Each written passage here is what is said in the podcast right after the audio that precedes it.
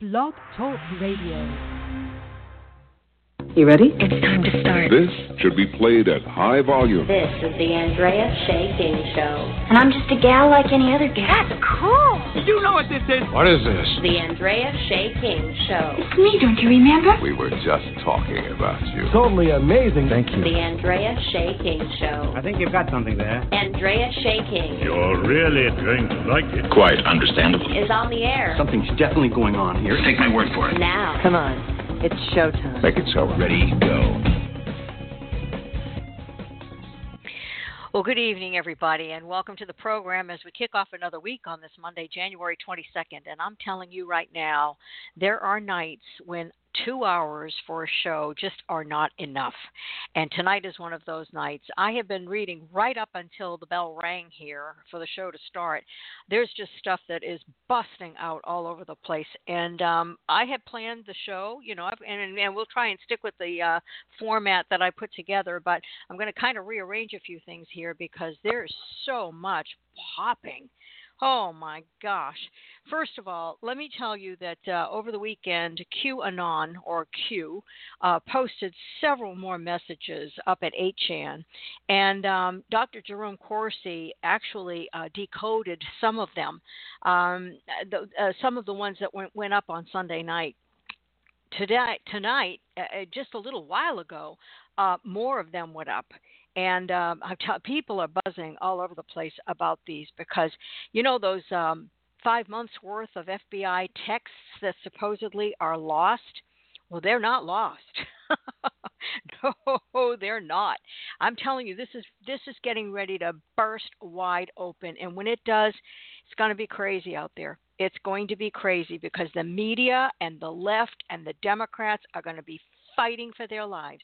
And just like a drowning man that you dive in to save, that drowning man will try to pull you under in his panic. And so I, I expect that this is what's going to be happening as well. All right, want to say hi to the folks who are in the chat room. We've got Bob Evers, several guests, Golf Dogs, Bob Anthony, all the regulars are there. Nice to see you there. Thanks for coming in. And also on the telephone lines, we've got a couple of. Um, folks who are listening in, area code 260 and 518. If you want to join them, you can dial in 646 478 4604. Okay? And as the show gets moving forward, uh, as we un- un- unroll it, um, more people will be joining us as well. It's amazing uh, how many people listen to this program, not when it's live, but later on in the podcast version. I mean, my numbers are just jumping sky high, but I don't think it's unusual. I think that a lot of people who are tracking this um, breaking information, um, uh, their numbers are climbing as well. I was listening today to um, Jason Goodman. Uh, he did he does a Sunday show with Charles Ortel. And by the way, it's a two and a half hour show this past weekend, and I haven't even gotten through half of it. I went for a walk on the beach today, and I was trying to get all caught up on George Webb's audios and and uh, uh, Farmer Jones, and I mean it's just just so much out there. Um, but you, you, well, my point being is that Jason Goodman says that he's had over 9 million views total in the year that he has been doing crowdsource for the truth, crowdsourcing for the truth on YouTube. 9 million views. That's a lot. And especially given the fact that he does long form, which is um, well anywhere from an hour to two hours, which is what this program is. Only he's doing it on YouTube, and you can see him. You know, you're not seeing me; you're hearing me. But kind of typical program. Nevertheless, um, you know, he's uh, being supported through Patreon. People who are subscribed to him, who donate to him, and think about this for a minute: nine million views. If each of those people who viewed his videos gave him a dollar, he'd have $9 million. it's pretty incredible. A lot of people are starting to earn an income. This is the new media, folks. You know it, I know it, they know it. And when you back it up with money, when you show people your appreciation for what they're doing by donating on a, on a regular basis, you can make a I don't know if you can make a living at it yet, but you can certainly build the foundation for it. No doubt about it. Okay, um, boy, where do I start? Well, anyway, okay, getting back to Charlie, me just say that that you you it is a long program. He does it every Sunday. They talk about the Clinton Foundation and they talk about the people involved, and it is so interesting. Oh my gosh, you've got to listen to it. Um, even though it's that long, just but you know, on a Sunday afternoon, if you're going for a drive or you're going for a walk or whatever, tune it in and listen because it's a college, uh, it's, a, it's like a college lecture on the Clintons and their background and all the things they've done and what has led them to where they are today. Um, he's done several uh, uh, programs with Charles Ortel. We've had Charles on the program here before and he's excellent. He's just excellent. But I, I leave it to Jason because Jason has uh, developed such a rapport with him now. I mean, they they, they almost finish finish each other's um, uh, sentences. I was going to say sandwiches. I don't know where that came from, but so I recommend that. The other one I've been listening to is Farmer Jones, and Farmer Jones lives in Florida. He's a, I believe he's a constitutional lawyer. He's definitely a lawyer he knows the Constitution. Uh, I heard it said that he was a constitutional lawyer, so uh, but I don't know that for a fact. But I will tell you, this guy sounds like John B. Wells on Caravan to Midnight. He isn't him, but he sounds like him. He's got one of those deep, deep baritone voices, and of course, he's a cigarette smoker, which makes his voice even deeper. And he's he's funny. He's he's a cool cat. He really is a cool cat. Um, and he usually does his bits, you know, 15, 20 minutes, and he he's very close to George Webb. They talk a lot. They, in fact, he sometimes has George on his program, which is really helpful because George tends to talk in shorthand and rapidly, and and it, it, his his reports can be sometimes a little confusing and convoluting. Farmer Jones slows him right down and keeps him on track. So that's a good thing. That's a good thing. So I'm listening to Farmer Jones. I'm listening to Jason Goodman with Charles Ortel on Sundays. Um, I'm I'm listening to George Webb. I'm listening to Tracy Beanz. I mean, I'm not watching any television at all. I I get up and I listen to this stuff, and I'm listening to it throughout the day and, and believe me, I mean, we're all on the same page and we're all discovering more and more information. So, having said all of that, let's why don't we kick it off with um, let's see. All right. Well, well, let me just finish off so I can so I can check the box on the Charles Ortel thing. This week he's talking to Jason Goodman and the listeners about the key to understanding uranium one, Russia, and the Clintons. And Charles and Jason have a real talent for being able to explain things simply, uh, not slowly, but calmly, so that you understand. You understand. It's not you're not left going scratching your head, going, "What the hell is he saying?" No, no, no, no, no. So this week, the key to understanding uranium one. Russia and the Clintons. Definitely put it on your must watch list. It's two and a half hours long. But yeah, you listen to Rush Limbaugh for three hours, right? Right. And that's commercials. This is commercial free. So let me just put in a plug for that. Okay. Um, top secret FISA court order. Obama spying on political enemies. I guess we'll start with that. I'm just going to, I have all these things up on my tabs on the top of my page, and we're just going to click right through them, okay? I also have the audio of um, Joe DiGenova talking about the uh, Obama administration, and this is an interview that he did with um, Ginny. Oh gosh, I didn't write down her name. Ginny, I can't think of her last name. With Daily Caller, and people are buzzing about this too. And when I watched it, I thought, oh, I got to grab this audio. This is Monday night show for sure. It runs about uh, oh 31 minutes, 31 minutes 19 seconds. But I'm telling you, you'll be you'll be sitting on the edge of your seat when you listen to it. I also have some audio from George Webb talking about the Hawaii Utah download. I'm going to play that for you. That's about four minutes long. Um, and I think that's it for all. Oh, one other thing, one other piece of audio that I want to play for you, but I'm going to have to play it on um, my phone, and that's Pat Caddell.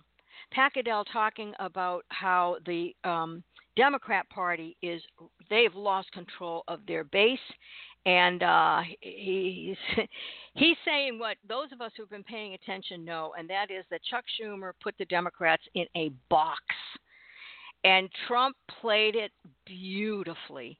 As I as I posted on my Facebook page, the art of the deal, baby, the art of the deal with a picture of Trump with a look shit eating grin on his face.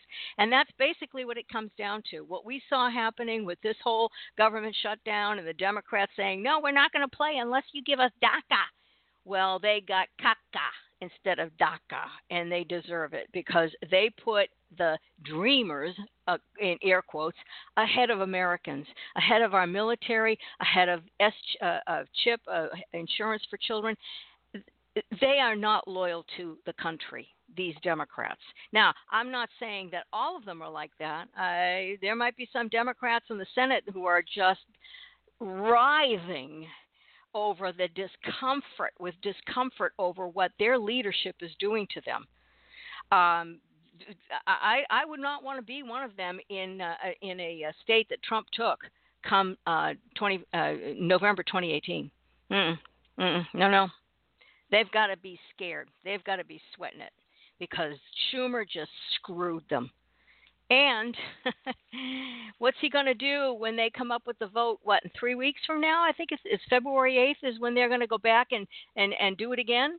Oh, Trump is playing them like a violin, like a Stradivarius. I'm loving it, absolutely loving it. Okay. Um, oh, oh. Also, um, as I as I click on the first tab, I forgot.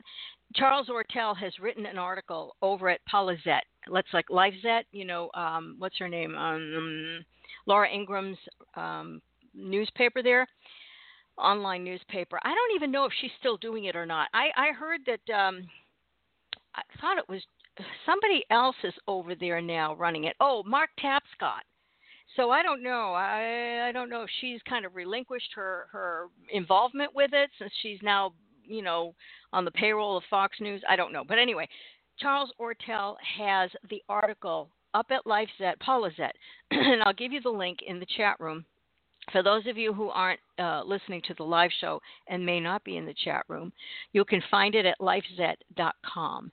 And again, the headline The Key to Understanding Uranium One, Russia, and the Clintons by Charles Ortel. It was updated on January 22nd today. Okay, so I'm going to pop the link um, into the chat room for those of you who are with us live. Okay, here we go. There you go. What's Farmer Jones' Twitter? Uh, yeah, that's a good question because you know what? I don't even know if he has a Twitter. I don't know if he tweets. I don't know if he tweets. I, I I follow him on YouTube. Just go just go to YouTube and type in Farmer Jones, and it'll bring you to him. And uh, you know, once you click on one of his videos and you hear that voice of his, that John B. Wells baritone, you'll know you've hit it. you ran into it. Okay. All right. So uh, I'm I'm going to kind of leave it there. I'm not going to get into this uh, Charles Ortel thing any further. You're on your own with this one. Do your homework. Okay. The next one is uh, True Pundit. And this uh, is by the Investigative Bureau, which means that this is Thomas Paine, Thomas 1774 Paine. There are a lot of Thomas Paines out there, by the way. In fact, Lionel Nation, who I sometimes listening listen to, um, he had a guy on named Thomas Paine uh, who does his own thing with his wife Betsy. Okay, these colonial names, not to be confused with Thomas 1774 Paine of True Pundit. Okay, two different people. All right, so over at True Pundit, and this was today. The FISA abuse memo unveiled. What exactly is in the memo, according to Intel insiders? You ready? Okay, here we go. Um, he starts off by saying that this has been republished from September 20th of 2017. So we're we're going back a few months here, four months. Um, when the FISA scheme was spelled out definitively by Intel veterans at True Pundit, little did we know the information would ever go public. But this summarizes what to largely expect when the FISA abuse memo is unveiled. Now, let me also just jump in here and say that um, George Webb and others are saying that everything you want to know about that four page memo has already been published in a 99 page court filing court document, the FISA court document, and we'll. I think we're going to get into that. I hope so. I've been reading a lot of it, and page. I think he said it's page 69 is where it, the the real meat of it starts, where it starts naming names on this court document. But anyway, we'll get to that. Okay. So um, over at True Pundit, he's writing from the beginning. It was a setup to find dirt on Trump campaign insiders and, if possible, to topple Donald Trump's presidential aspirations. Before and after the 2016 election, and while this operation had many moving parts and alternating players, the mission to unseat Trump never changed, and it remains ongoing. Paul Manafort was wiretapped. Carter Page was wiretapped. Donald Trump Jr. was wiretapped. Jared Kushner was wiretapped. General Michael Flynn was wiretapped. And likely there were others. And none of it was very legal. In fact, most of it was very illegal, according to federal law enforcement sources who are blowing the whistle on a sweeping scheme to undermine the executive branch and the electorate's choice for president of the United States. Now, mind you, this was written again prior to the election. And according to high ranking FBI sources, the Bureau played a definitive role in plotting this sweeping privacy breach, but the FBI had much help from the NSA, the CIA, the Office of the Director of National Intelligence, Treasury Financial Crimes Division under the Department of Homeland Security, and the Justice Department federal law enforcement sources confirmed. The deep state caretakers involved are familiar names James Comey with the FBI, John Brennan with the CIA, James Clapper, ODNI, Loretta Lynch with the DOJ, Jeh Johnson with the Department of Homeland Security. Director of the GCHQ, this is the British uh, uh, spy uh, it's like Scotland Scotland Yard, only it's the the um, like our CIA. Uh, Robert Hannigan, who has since resigned from the esteemed British spy agency, highly regarded. Okay. Um, President Barack Obama's White House too could be implicated, sources said. But while evidence certainly points to involvement of the Obama administration, sources said they did not have access to definitive intelligence proving such a link. Here's what we now know per intelligence that's gleaned from federal law enforcement sources with insider knowledge of what amounts to a plot by U.S. intelligence agencies to secure backdoor and illegal wiretaps of President Trump's associates. Stealth Task Force, spearheaded by CIA's Brennan, to run domestic surveillance on Trump associates and possibly Trump himself. Next, to feign ignorance and to seemingly operate within U.S. laws, the agencies freelanced the wiretapping of Trump associates to the British spy agency GCHQ. The decision to insert GCHQ as a backdoor to eavesdrop was sparked by the denial of two FISA court warrant applications filed by the FBI to seek wiretaps of Trump associates. Now, a lot of this we already know now. It's already come out. But remember, this was back in September when Thomas Paine was breaking this news. Okay? There are a lot of people out there right now who are claiming to be the authors of all of this investigative report tickles me a little bit when I see uh, certain uh, websites, let's just say, um, claiming that mantle. It's like, no, no, you didn't. No, you didn't. That was George Webb, and that was that was True Pundit Thomas Paine. They were way out front of everybody else. But anyway, I digress. Um, the GCHQ uh, did not work from London or the United Kingdom. In fact, the spy agency worked from NSA headquarters in Fort Meade, Maryland, Heard that from George Webb months ago, last summer, with direct NSA supervision and guidance to conduct sweeping surveillance on Trump associates. The illegal wiretaps were initiated months before the controversial Trump dossier compiled by former British spy Christopher Steele. The Justice Department and the FBI and Kushner with controversial Russian officials to make Trump's associates appear compromised. Following the Trump Tower sit down, GCHQ began digitally wiretapping Manafort, Trump Jr., and Kushner. After the concocted meeting by the deep state, the British spy agency could officially justify wiretapping Trump associates as an intelligence front for NSA because the Russian lawyer at the meeting, Natalia Veselnitskaya, was considered an international security risk and, prior to the June sit down, was not even allowed entry into the United States or the United Kingdom, according to federal sources.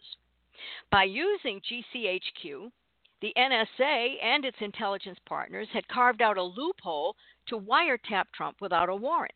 Emails of U.S. citizens inside the United States, absent a warrant, it is not illegal for British intelligence to do so, even if the GCHQ was tapping Trump on U.S. soil at Fort Meade. The wiretaps, secured through illicit scheming, have been used by U.S. Special Counsel Robert Mueller's probe of alleged Russian collusion in the 2016 election, even though the evidence is considered poisoned fruit. Veselnitskaya, the Russian lawyer who spearheaded the Trump Tower meeting with the Trump campaign trio, was previously barred from entering the United States due to her alleged connections to the Russian FSB, which is the, of course, the modern replacement of the Cold War era KGB.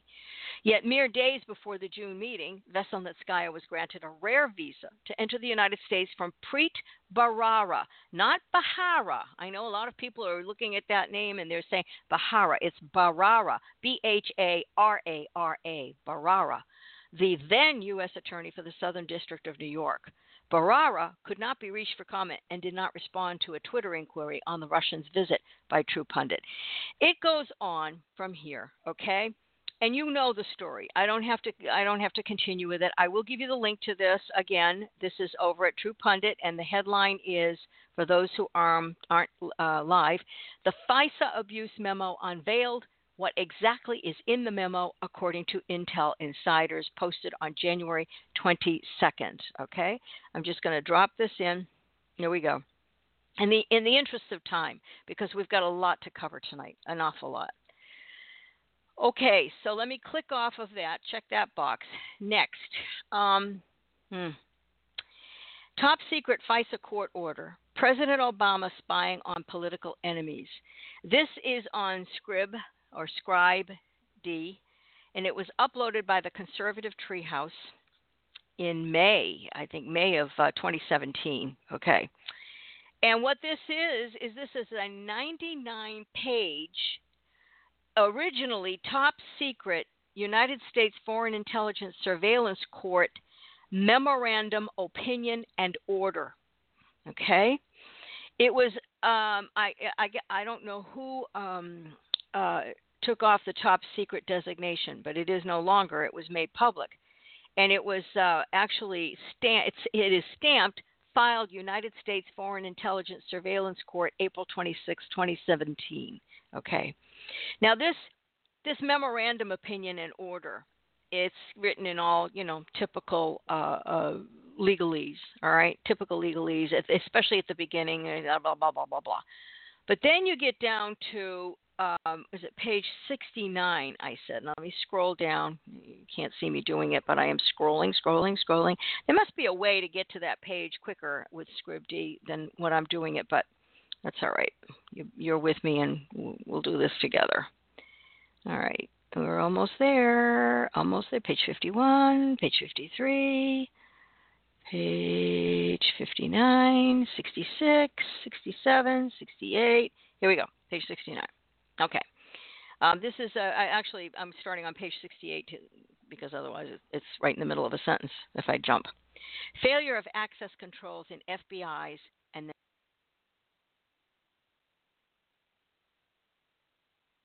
indicating that a failure of access controls in an FBI database containing raw 702 acquired information resulted in blank redacted FBI employees improperly receiving access to such information.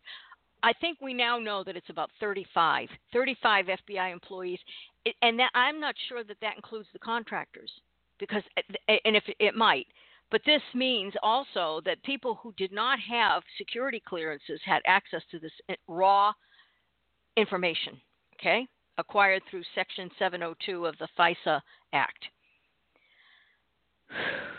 okay. Um, specifically, redacted allowed redacted users access to 702 acquired information when only redacted were cleared for such access. This violated in, this resulted in violations of Section 3A and 3B of the FBI's minimization procedures. The government provided testimony on this issue at a hearing on redacted, filed a supplemental notice on redacted, indicating that redacted FISA acquired products were quote exported redacted users who were not authorized to access these products. On redacted, the government filed what was styled as a final notice on this issue, redacted notice, and that's in parentheses. That notice indicated that the FBI, redacted, had not disseminated the FISA acquired products, and all redacted users had deleted from their systems the raw FISA acquired information they had exported. In the court's, and then there's a whole several lines redacted, and then it says, in the court's assessment, the government has appropriately remedied this incident. Really? really? Yeah, yeah. This that, again. This is back last year. This is back in April. Okay. Um, NSA failures to complete required purges. This is on July 13, 2015. The government filed a notice regarding NSA's purge processes for FISA acquired information in its mission management systems. That notice and it was a July 13, 2015 notice. That notice indicated that the NSA had not been removing records associated with Section 702 data su- subject to purge from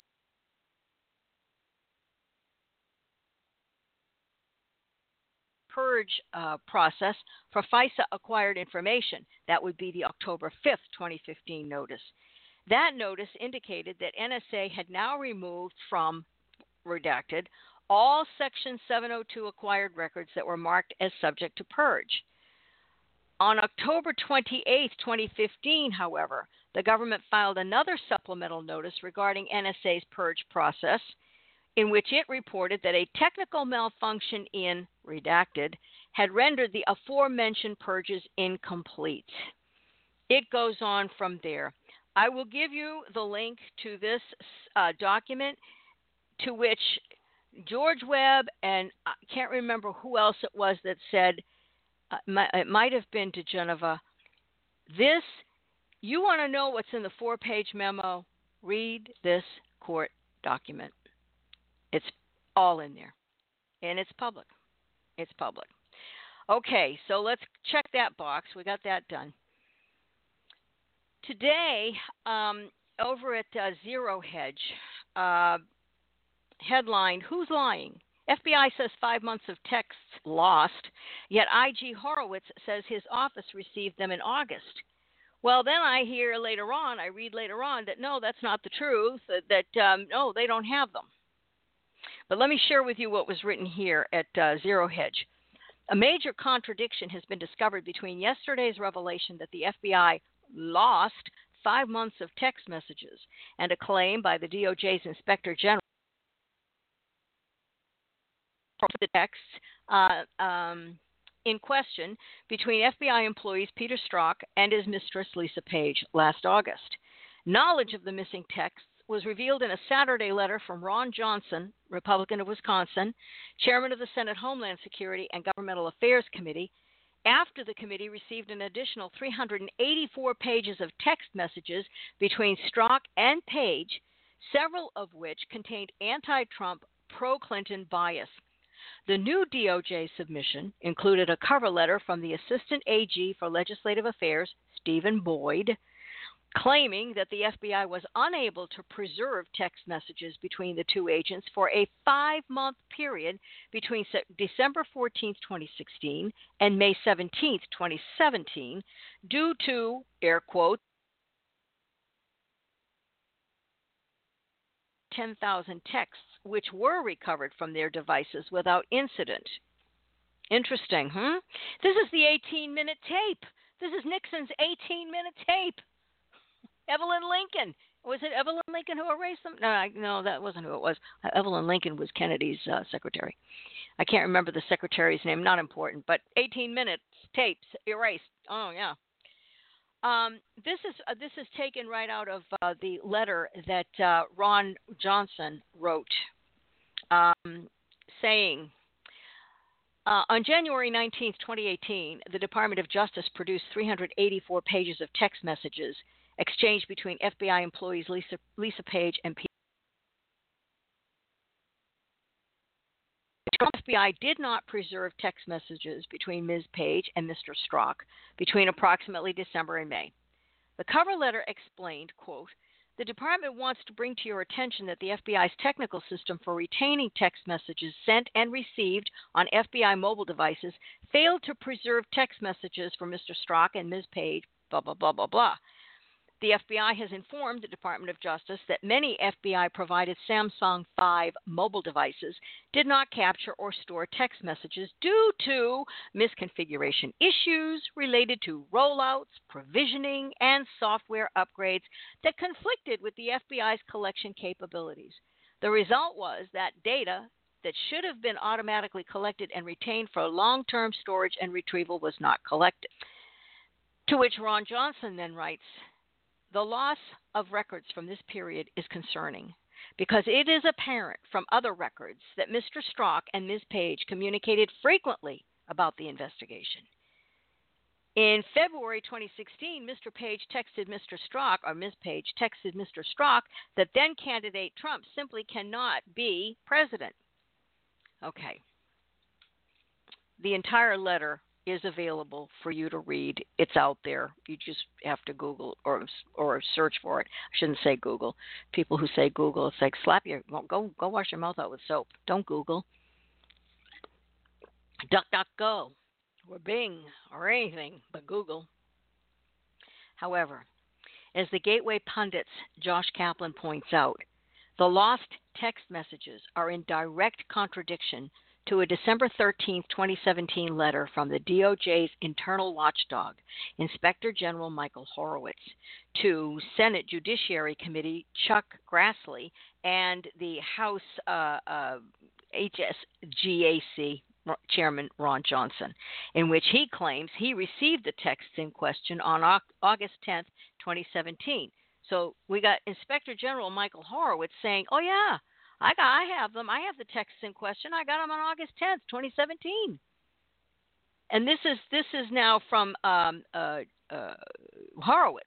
What I'm going to read to you next. In gathering evidence for the OIG's ongoing 2016 election review, we requested, consistent with standard practice, that the FBI produce text messages from the FBI issued phones of certain FBI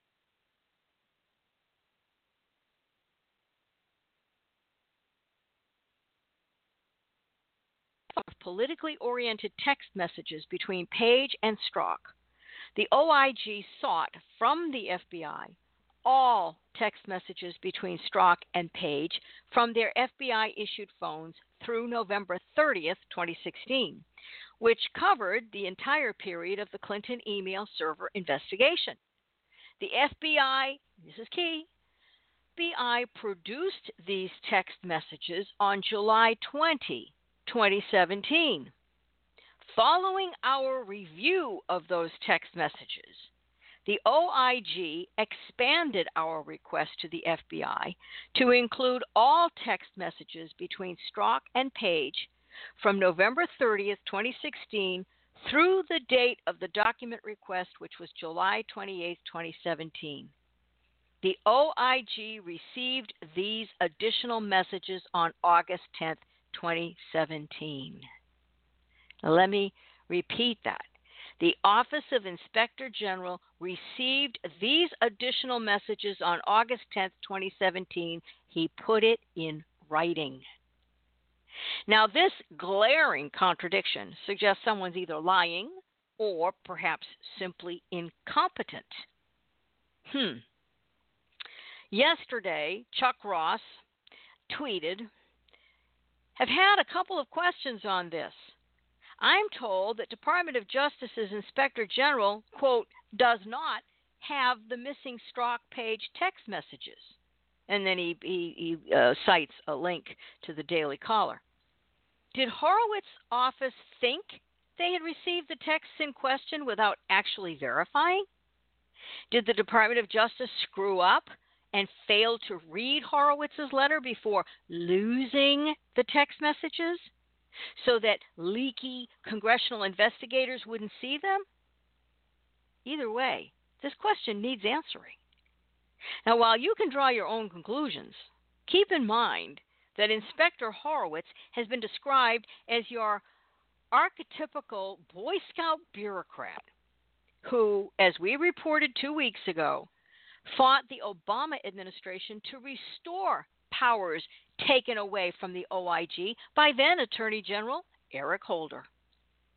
After a multi year battle, Representative Jason Chaffetz successfully introduced House Resolution 6450, the Inspector General Empowerment Act of 2016, signed by a defeated lame duck President Obama into law on December 16, 2016, cementing an alliance between Horowitz and both houses of Congress. And Congress has been very engaged with Horowitz's investigation, spoon feeding the OIG all the questions they need in order to nail the DOJ, the FBI, and the Obama administration for what many believe to be egregious abuses of power. As such, the OIG report is expected to be a bombshell, while also satisfying a legal requirement for the Department of Justice to impartially appoint a special counsel to launch an official criminal investigation into the matter. The report will go from the Office of the Inspector General to both investigative committees of Congress, along with Attorney General Jeff Sessions. And at this point, Horowitz's office needs to clarify whether or not they indeed took delivery of the lost text messages. If the OIG does indeed have them, well, it's going to be interesting to get to the bottom of exactly what the Department of Justice claims happened, and particularly juicy if they're caught in a lie. Yeah, yeah, yeah. So what is it? And not only that, but guess what? In Q's messages tonight, NSA has them. NSA, in an oblique way, he points out that the NSA has them. Now, we're going to get to that in a little bit. But before we do, I want to play for you. I want to kind of set this up and then play for you the interview that Ginny Thomas, that's her name, Ginny Thomas, with the Daily Caller did with um, former federal prosecutor and uh, also former uh, uh, uh, Attorney General for the I think the District of D.C. Uh, Joe DiGenova did with her. This is startling. This is absolutely startling. He says that the truth is starting to seep out about the Obama administration's uh, quote brazen plot to exonerate Hillary Clinton and frame an incoming president with a false Russian conspiracy. This lays it all out, ladies and gentlemen. Wait until you hear this. If you haven't heard it yet, buckle up.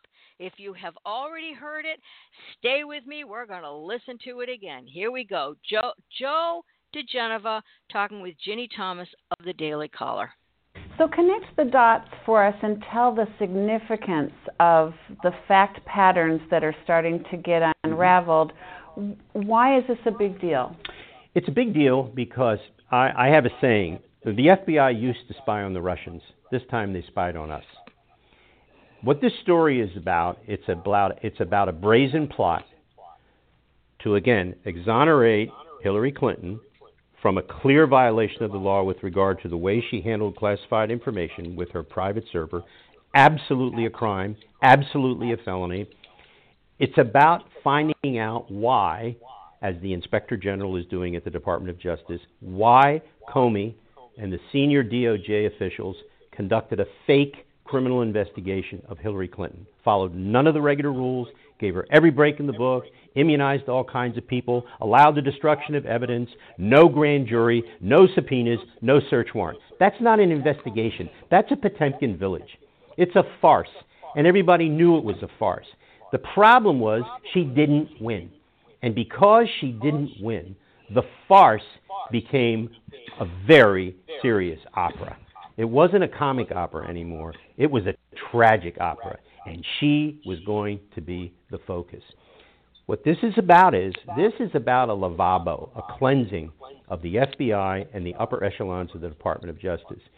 We're going to discover that the Attorney General, Loretta Lynch, her deputy, Sally Yates, uh, the head of the National Security Division, John Carlin, Bruce Ohr, and other senior DOJ officials, and regrettably, line attorneys, people who were senior career civil servants, violated the law, perhaps committed crimes, and covered up crimes by a presidential candidate. But more than that, they tried to frame an incoming president with a false Russian conspiracy that never existed, and they knew it, and they plotted to, to ruin him as a candidate and then destroy him as a president. That's why this is important. That's why connecting the dots is important because the FBI now has to be completely reconstructed from the ground up. The men and women at the Bureau are great people. That's not who we're talking about. We never have been. We are talking about people like James Comey, McCabe, Strzok, Page, Baker, Priestap, who is uh, a name nobody knows. He's the head of the counterintelligence division, and he was the one who was involved in planning this entire crazy thing involving Fusion GPS, the false dossier, and creating evidence. This, this is what people have to understand. What the Bureau did was, by working with Fusion GPS and giving contractors access to highly classified information which they had no legal right to see, they needed to create something they could give to the court, the Foreign Intelligence Court, so that they could get wiretaps and surveillance taps and email taps and phone taps on the Trump people so that if there was anything, they could find it out. Of course, there was nothing. There, was no, there never was anything. And they created false facts so that they could get surveillance warrants. Those are all crimes. Every single one of those acts constitutes a crime because it was done not for a legitimate law enforcement reason, not for national security reasons, but to create a false case against a candidate, Donald Trump, a president elect, Donald Trump, and a president, Donald Trump. The FISA court opinion of April 27th of 2017 outlines a series of illegal disclosures to contractors. It is believed that among those contractors were Fusion GPS and CrowdStrike. CrowdStrike is the company that was used to bleach Hillary's computer. CrowdStrike, if what is being reported is true, and I've seen two reports about CrowdStrike being among the private contractors that were given access to raw 702 incidental collection of American citizens under FISA warrants. If that is true, they have committed crimes. The Bureau who gave them information committed crimes. There is huge civil liability for CrowdStrike and for the FBI officials. And there is, right now, there's at least two lawsuits pending against Mr. Steele, the former MI6 agent who wrote the Steele dossier at the, at the payment of Fusion GPS. Fusion GPS has been sued. I expect if these facts come out from the FISA court showing that these contractors got this information, they will all be sued. Now, they may declare bankruptcy and not be able to pay, but the people don't realize that this is already on the public record, that these things happen. The question which has been blanked out from this opinion, is you can see, this is all dark, all through the opinion. What they've done is they've blanked out the names of the contractors and the names of the FBI and DOJ officials who broke the law. That is going to come out. That's what Nunes has. He has all that information now. He knows what's in these blanks that the court blanked out. The court did the right thing. It's not supposed to reveal that. But once you start doing oversight, constitutional oversight, those blanks go away to Congress.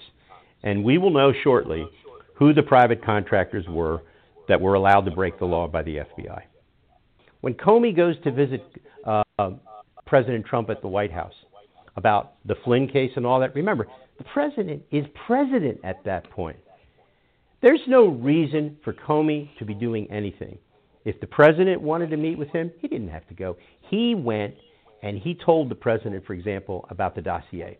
Now, why would an FBI director tell a president about this salacious document, which Comey admitted under oath there was no proof for, no validity?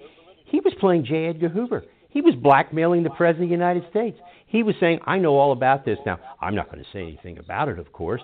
Of course, if it ever gets out, it's just going to be awful. Do you want me to stay in my job? I mean, this Comey is a person so devoid of a moral compass. He describes himself as Thomas Becket. I said somebody the other day, he's not Thomas Becket. He's the assassin, Henry II, who killed Thomas Becket. That's who Comey is. He's an assassin. He's a political assassin. So when you follow the money of Fusion GPS, if the DNC and the Hillary Clinton campaign paid Fusion GPS, and that was part of the dossier that went to the FISA court, and it also was marketed through the journalistic community. Mm-hmm. Some people think that Fusion GPS was paying a lot of left wing journalists who became propagandists to add these things to their stories. Have you heard that?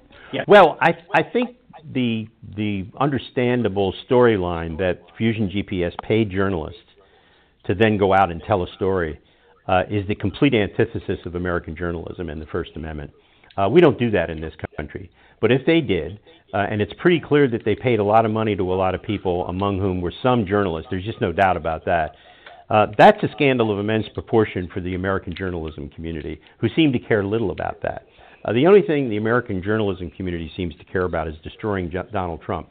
It's fascinating to me that the people cared so deeply about governmental institutions in Watergate could care less about them now because it's re- another Republican who's being uh, destroyed.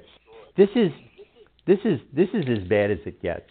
When you have the government, the FBI and the DOJ being absolutely corrupted because of their motivations, and when you have the journalistic community being bought, it seems to me that's that's pretty bad for all the institutions involved.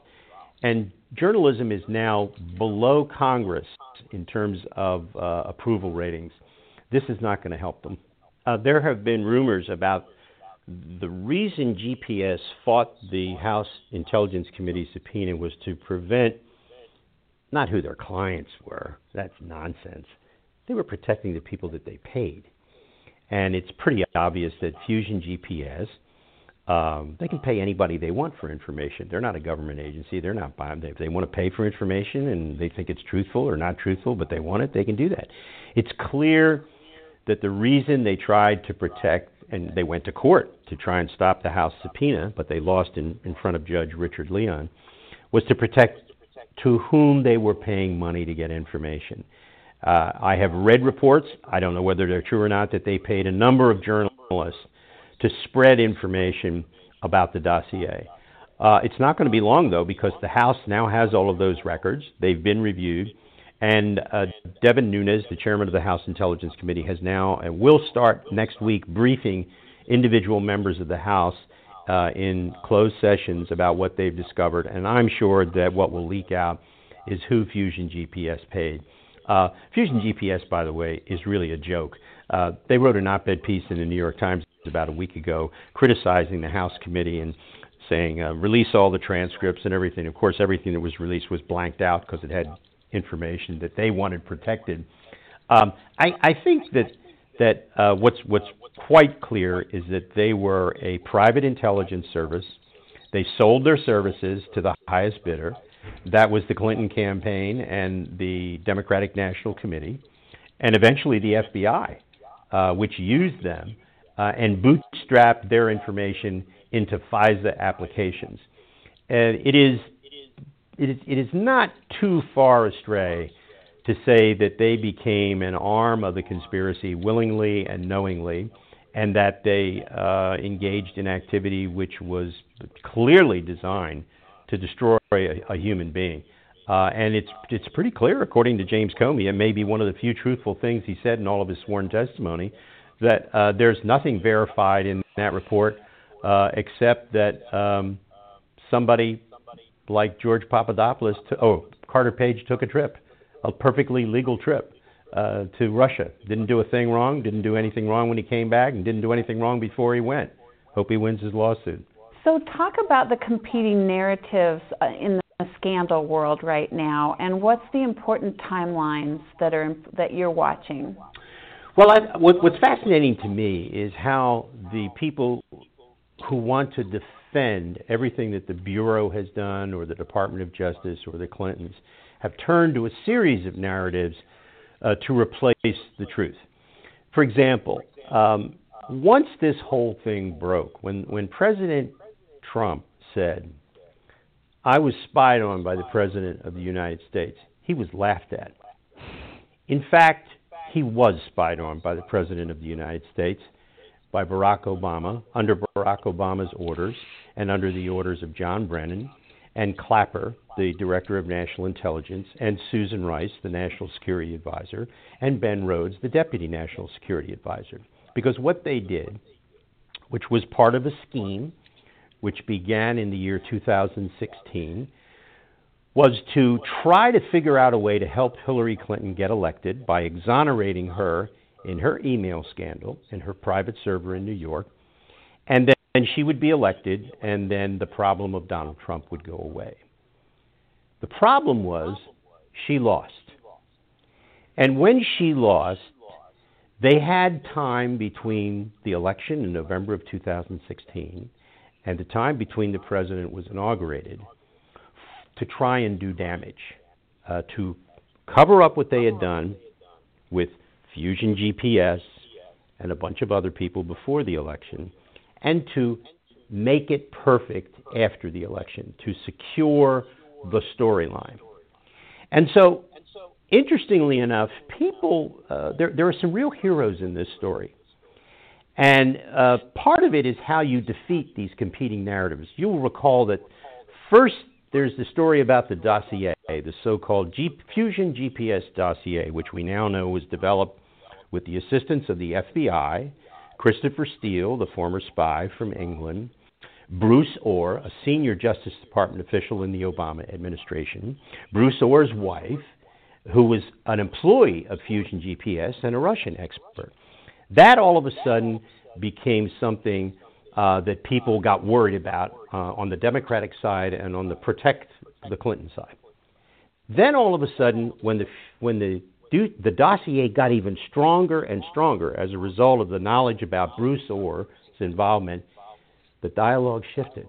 And then it became that the dossier really wasn't important because George Papadopoulos, this know nothing young guy who had been a end of the room foreign policy advisor was the real guy who got the investigation into the president's collusion with the Russians started as a result of a drunken blathering in a bar to the Australian ambassador, who then told MI6 in London.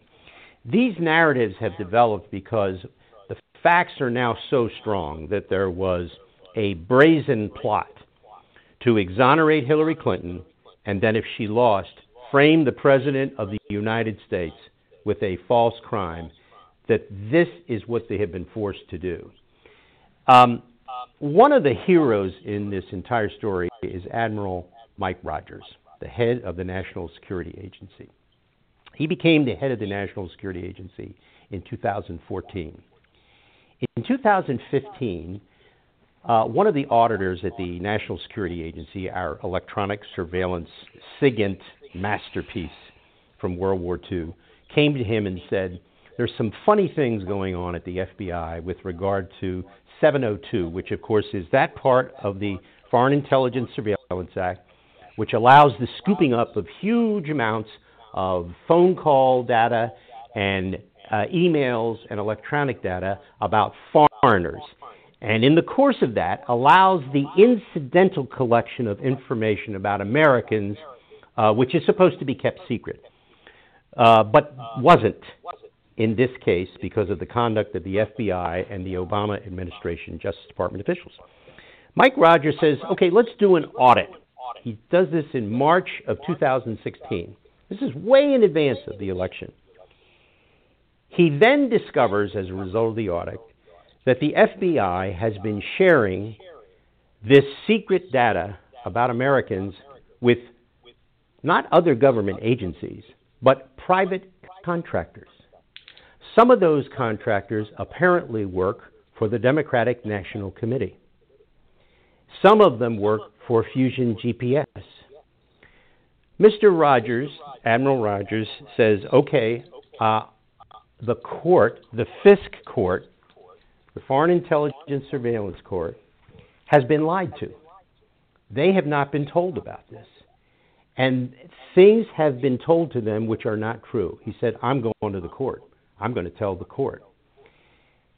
Rogers goes to the court on his own and informs the court about these problems. Now, prior to him being able to do that, the Justice Department and the FBI learn about what he's done, about the audit and what he's discovered.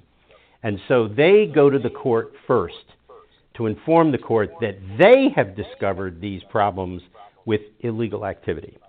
Doesn't make any difference, it's too late. The court now knows what has happened. So he goes to the court, they go to the court, and then in April of 2016, the FISA court issues this 99 page opinion, which I'll bet you didn't even know about until I talked about it this morning. Uh, this opinion describes illegal activity by the FBI, illegal activity by contractors, and it calls it the Ill- improper disclosure of raw intelligence about Americans to unauthorized individuals. All of those things that the Bureau did and the contractors were crimes. Now, you wouldn't think this is a public document now. It's been declassified. You have not seen a single story about this in the Washington Post or the New York Times. So, with this in hand, and remember, uh, uh, Rogers knows all about this before the election. So, as soon as the election is held, um, Rogers determined determines that since there is now a president elect who has been spied upon, he knows that Trump was the subject of a plot. So Admiral Rogers goes to visit President Trump, President elect Trump, in New York in November of 2016, on the 17th of November. He's the head of the NSA. He briefs the president. And it is after that briefing, the very next day, that President elect Trump moves his entire staff out of Trump Tower to Bedminster, New Jersey, where his golf club is, and that's where the transition team stays until Trump Tower is debugged.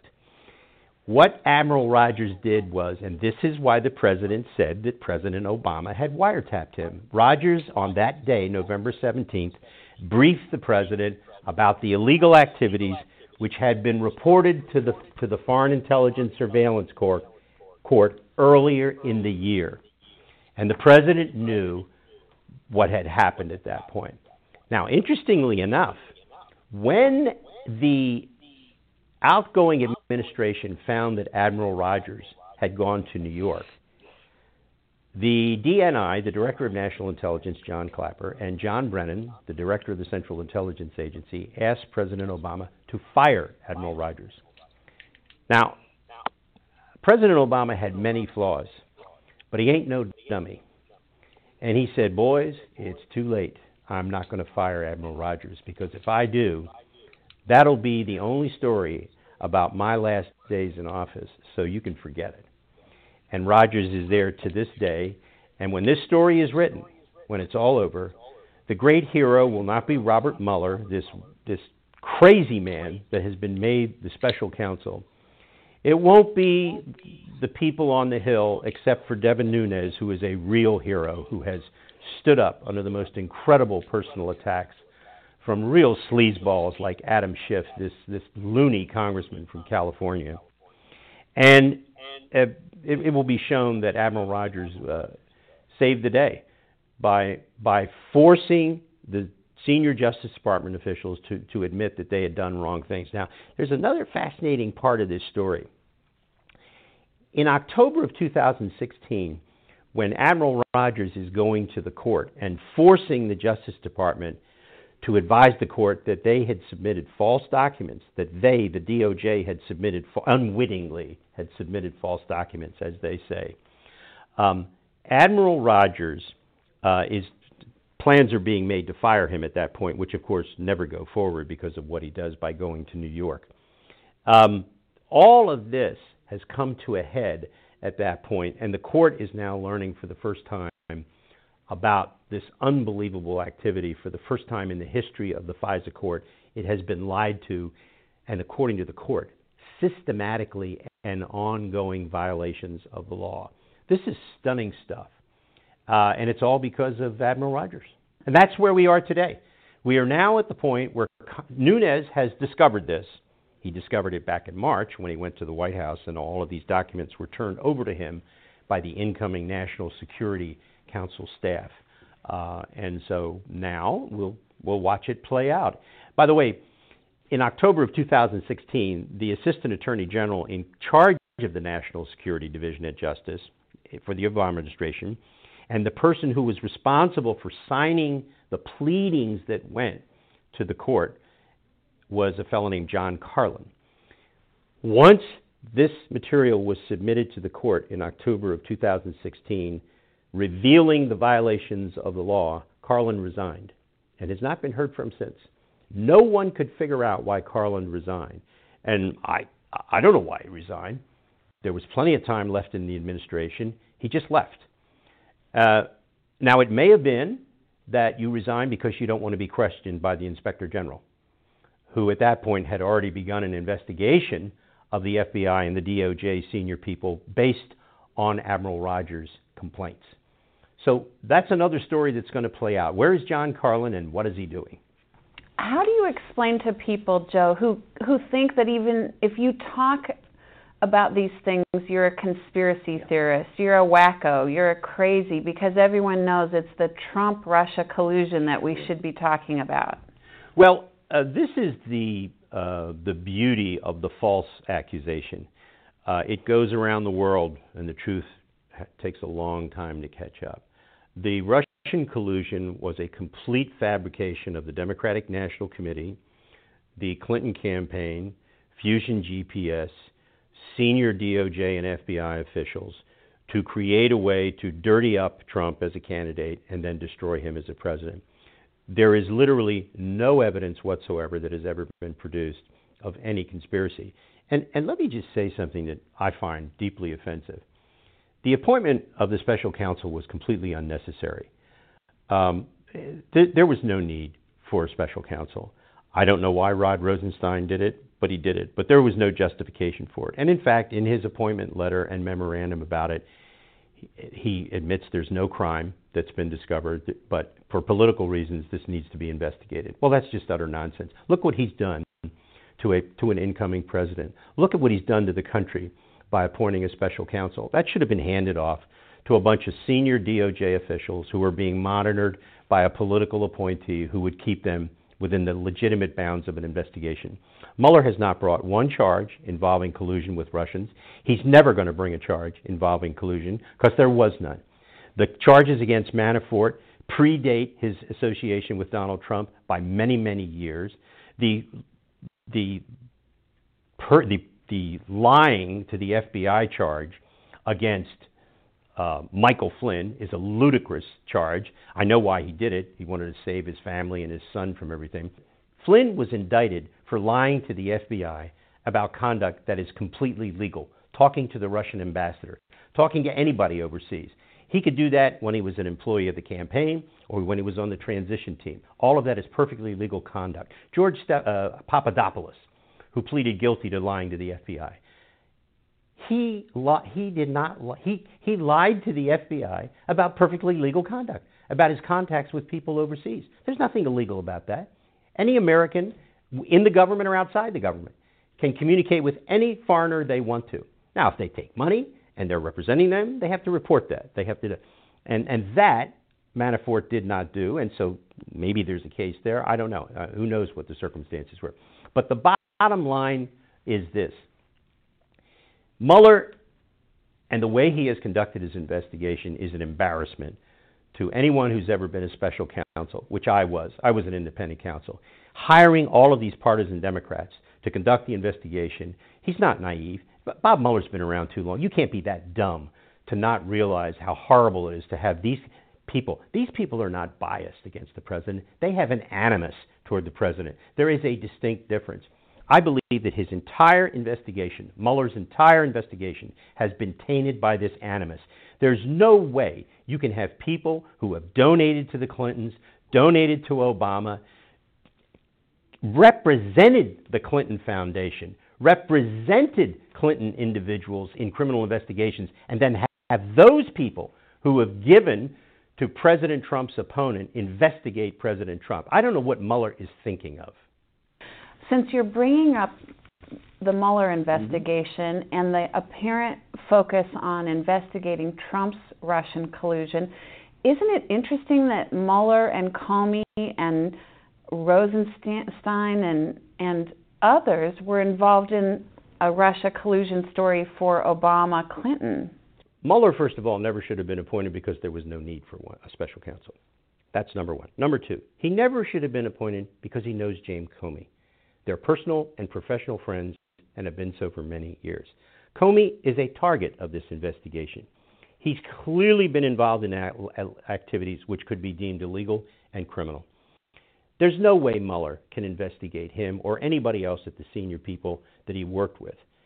And yet, here he is investigating Russian collusion when he presided over, as FBI director, the investigation into Uranium One, which was a clear kickback bribery scheme by the Russians to bribe Bill Clinton as ex president with speech money to bribe Hillary Clinton with speech money for her husband and $145 million in contributions to the Clinton Foundation, and to get a result of selling 20% of the uranium supply of the United States to a Russian controlled company.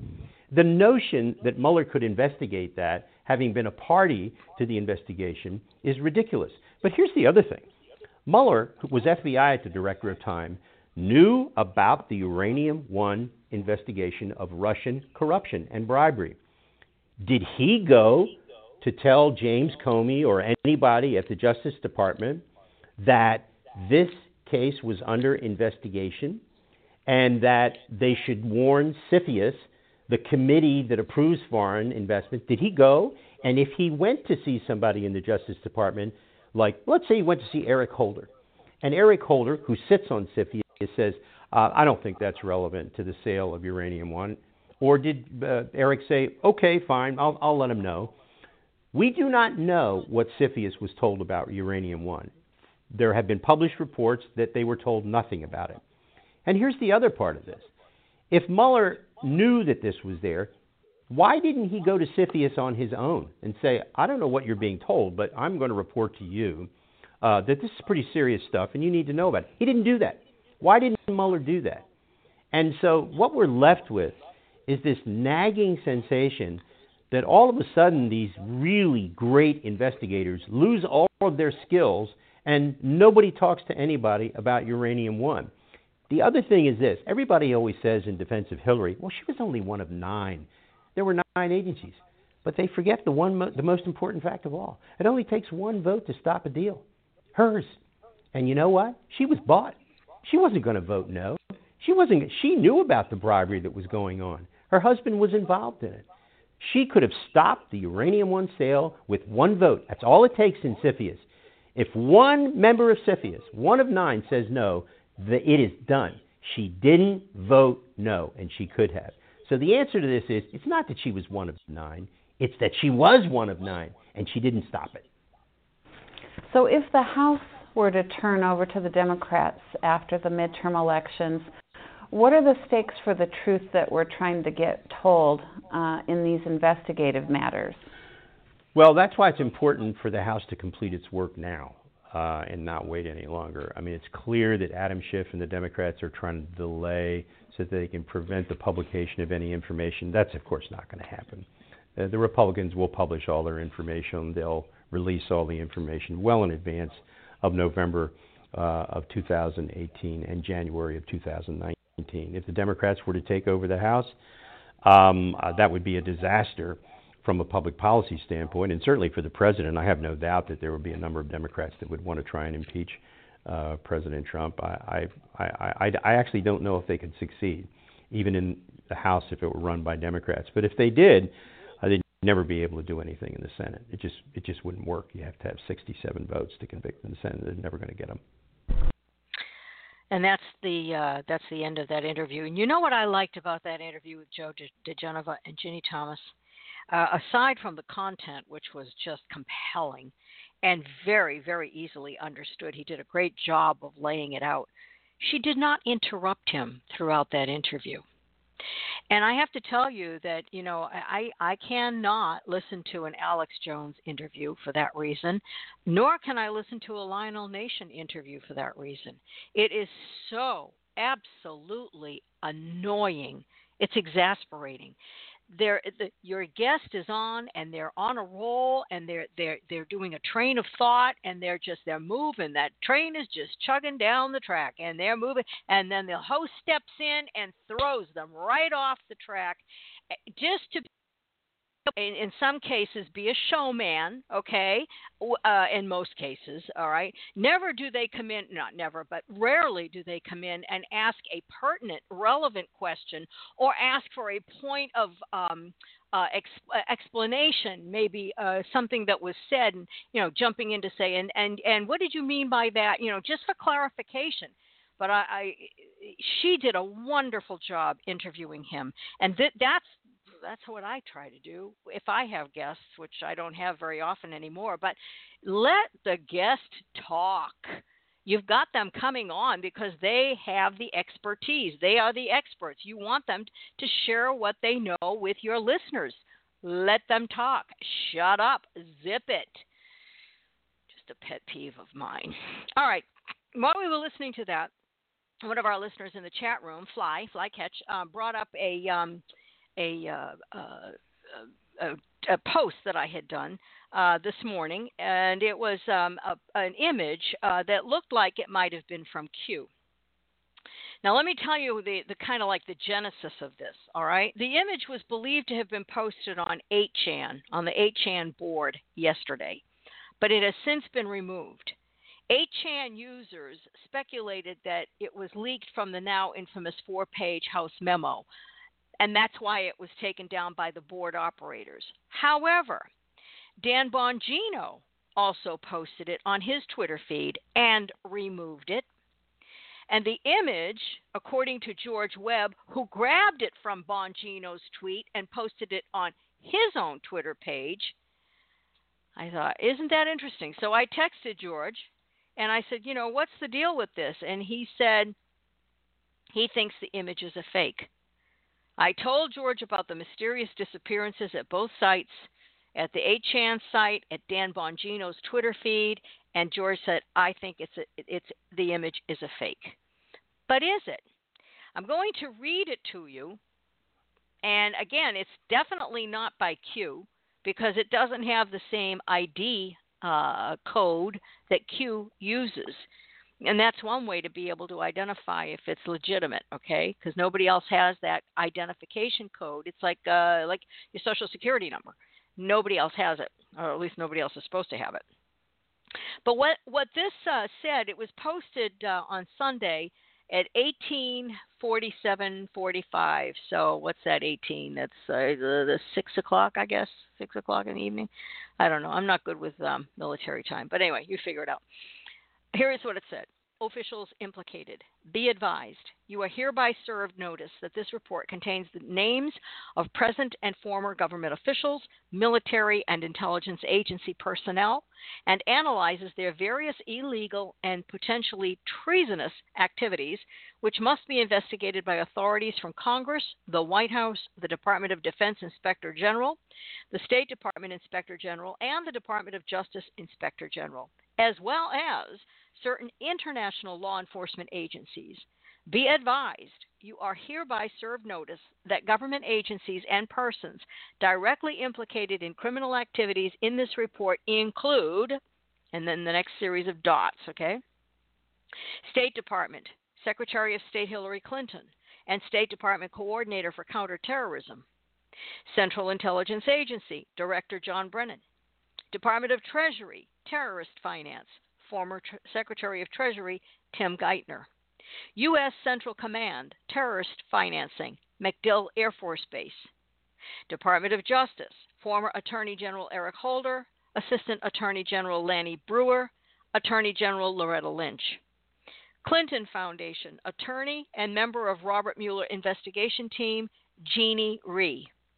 Be advised, you are hereby served notice that on July 27, 2016, Mr. XXXXXX received phone and email communications concerning terrorist financing intelligence involving international banks and Libyan terrorist intelligence, confirmed by Michael Flynn, former National Security Advisor. These communications were illegally surveilled by Obama administration officials at the FBI, CIA, NSA, and prompted them to fabricate false Russian collusion stories as propaganda countermeasures to these communications. Cla- uh, parentheses classified. So you can see why people might have been fooled into thinking, oh, wow, somebody got a hold of the four page memo and they're posting it on the Chan boards. Well, evidently, it has been uh, judged to be a fake. Okay? And like I said, what I told you about how the genesis of it, first showing up at 8chan and then Dan Bongino posting and removing it from his Twitter feed, but not before George Webb saw it on Dan Bongino's and grabbed it and put it on his Twitter feed, and then my contacting George and asking him, uh, I said, the uh, George, the Bongino image you tweeted evidently came from 8chan. The mods there have removed it, much to the protest of Chan users. Also, Bongino has removed it from his Twitter page. Chan u- users are concluding that the image is genuine, that it came from the four page memo. Why else would 8chan mods remove it and Bongino delete it? George wrote back, It looked fake to me. The fake stuff always goes overboard. So, there you have it. Okay? So, now with that, let's move on to. Um, let, uh, before we move to Q, okay, I want to share with you. There's something that Q mentions about Scalia in his newest posts. But before we get to that, I want to share with you something that appeared in the Daily Mail. I, actually, before I get to that, Representative John Ratcliffe, who's a Republican from Texas, he's on the House Judiciary Committee. He did an interview with um, Trey Gowdy on the Martha MacCallum show. Okay. And in it, he talks about a five month gap discovered in the new FBI texts. And they talk about a secret society. It's very strange. I don't I don't have the um uh I can't I I'm I'm not going to play it for you, but the, you you have to see it. You have to see this. Go and find it Watch Trey Gowdy's face when Representative Ratcliffe says secret society. There's something going on here in the text between Strzok and Page. They're referencing a secret society. Okay, now having said that, I want to tell you, and I want to give credit to a shout out to Amy um, Sassy for cluing me in on this. She gave me the heads up on this, so she's all over this right now, so she's she's pretty up to speed. This is an article that appears in the Daily Mail, and I'm going to click on it, and it's about Antonin Scalia, and it is posted February 2016. Okay, so that makes it what two years old now. Justice Scalia spent his final hours in the company of a secret society of hunters that has existed since the 1600s. Now, maybe you knew this. I didn't know this, so this is all news to me. Scalia was found dead on a Texas ranch on the morning of February 13th. It has now been revealed that uh, the several of his 35 companions during the trip were members of the International Order of Saint Hubertus, H U B E R T U S, like Hubert us, Hubertus. The Secretive Hunting Society was founded in 1695 in Central Europe. John Poindexter, the owner of the ranch and the man to find Scalia dead, and C. Allen Foster, a lawyer and Scalia's travel companion, are members. Private planes belonging to two former members were also chartered to the ranch, though it's not clear if the owners attended. Kind of a weird situation here because I know there have been a lot of questions about Scalia's uh, demise. Foster traveled on a private plane to the ranch with Scalia after he opted to leave his U.S. Marshal detail behind, while Poindexter was the man who found the Supreme Court Justice dead in bed on the morning of February 13th. Ranks in this order, this secret order, include the Grand Prior, the most senior position, the Grand Master, and the Knight Grand Officer, though it is not clear which of these roles the men occupy. According to records unearthed by the Washington Post, private planes owned by Wallace Happy Rogers III and A.J. Lewis III were also chartered to the ranch, but it's unclear if the men were there. Rogers, a prominent hunter and museum owner, and Lewis, the owner of a restaurant wholesale business, are both former members of the order's elite. Okay. It goes on from there, and I'm going to go ahead and give you the link. Again, this is in the Daily Mail, and it goes back two years. And this is the first I've seen it. This is the first I've heard about it. Okay, I don't. I yeah. The headline, if you're looking for it, uh, is Justice Scalia spent his final hours in the company of a secret society of hunters that has existed since the 1600s. Okay? All right, so having said that, let's go on now to the QAnon posts. And uh, let me jump over here. I'm going to read to you uh, what he posted on January 21st, and then I'm going to share with you what Dr. Corsi uh, thinks of it because he has deco- decoded it, okay, or at least given us the benefit of his um, amazing, amazing um, background and experience and opinion. So this was posted uh, January 21st, last night. Uh, actually, yesterday afternoon, 14. What's that? Two o'clock in the afternoon, Eastern. Will Sessions drop the hammer? One of 22. Hashtag memo shifts narrative. Hashtag memo reinstates Sessions authority re Russia slash all. Hashtag memo factually demonstrates collusion at highest levels. Hashtag memo factually demonstrates Hussein admin weaponized intel community to ensure D victory. Open bracket plus insurance close bracket. Hashtag memo factually demonstrates, quote, knowingly false intel, close quote, provided to FISA judges to obtain warrant, parentheses S, warrants. In capital letters, they never thought she would lose. Open bracket, boldface, the 16 year plan to destroy America, close bracket. Hussein, open bracket, the number 8, close bracket.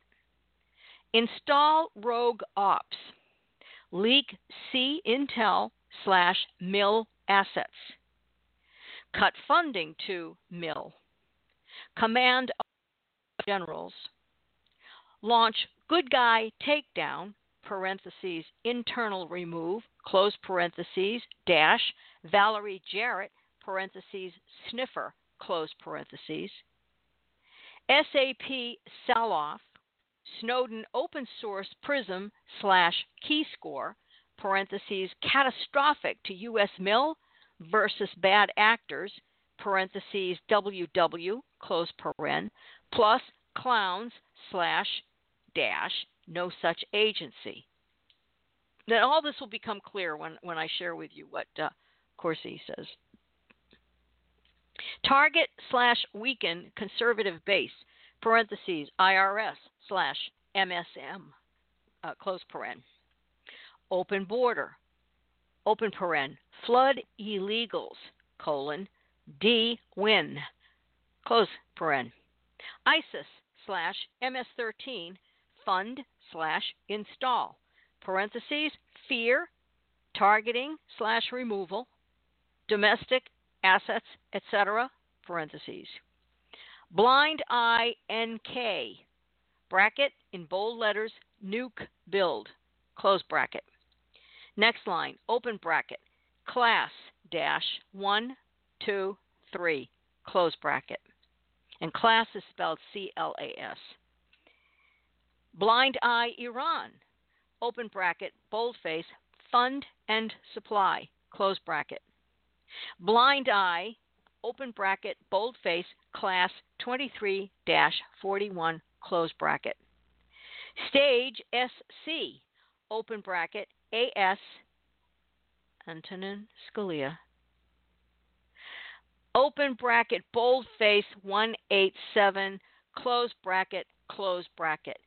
187 is a code, police code, used in the Los Angeles Police Department to indicate a murder.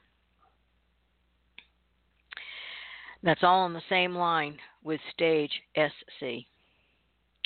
U1 fund slash supply Iran slash NK open bracket boldface plus reduce U.S. capacity close bracket. Kill NASA parentheses prevent space domination slash allow bad actors to take down milsats slash ww secure comms slash install WMDs close parentheses in all caps risk of EMP space orig O-R-I-G parentheses helpless close parentheses. Open bracket boldface class 1-99 close bracket. HRC open bracket bold 8 close bracket. WW3 open bracket bold death and weapons real slash war fake and controlled close bracket. Open bracket bold population growth control slash pocket billions close bracket. Eliminate final rogue ops within gov- government slash mil military. Kill kill economy open bracket bold starve slash need slash enslave close bracket. Open borders revise constitution ban sale of firearms open parentheses second amend removal close parentheses install on team SC justices with a with forgot, uh, the carrot sign. The carrot looks like a sideways V. Yeah. Legal uh, legal wins across spectrum of challengers. Open parentheses AS 187 close parentheses. Again, there's the reference to Antonin Scalia and murder. Removal of Electoral College. Open bracket, all bold. Pope Vought uh, Pope vote, pop, pop, pop vote, um, easier manipulation ha, um, slash illegal votes slash means close bracket. Limit slash remove funding of MIL mill. Closure of U.S. mill installations WW. Open bracket bold Germany first close bracket Destruction of opposing MSM slash other news outlets, parentheses, censoring, close parentheses. Class 1 59. Open bracket, evil, evil is in all caps. Narrative intercept, open bracket, bold, 4 a.m., close bracket. Session, Russian ops. Repub distortion of facts to remove Mueller, open bracket bold, POTUS free pass, close bracket. Shut down primary reasons, distract, weaken military assets, ink illegal votes, INC including, black voters abandoning, quote, keep them starved, quote, keep them blind, quote, keep them stupid, HRC March 13th, 2013, open bracket, boldface, intercept, close bracket. The Great Awakening, here's the decoding, according to Dr. Corsi. Will Sessions drop the hammer? This post explains what is in the memo prepared by House Intelligence Committee Devin Nunes, chairman, not yet made public. QAnon is putting the question to Attorney General Sessions directly. Does Sessions have the courage to bring criminal investigations against Hillary Clinton, Barack Obama, as well as criminal elements in the DNC, the FBI, and the DOJ? If Sessions lacks the nerve after the Nunes memo has been made public, Sessions will be replaced by President Trump. 1 of 22. This relates back to QAnon post number 151134 on December 22nd. I decoded that post here, and he's got a link to a Scribd um, uh, uh, page. You must go back and read this decode to fully understand the current QAnon post. Eric Schmidt resignation announced on 12 21 17 after Trump signs executive order on confiscating assets of international human rights abusers, implements capital seizure for offenders of Magnitsky Act earlier that day. That's one down based on EO signed 1221.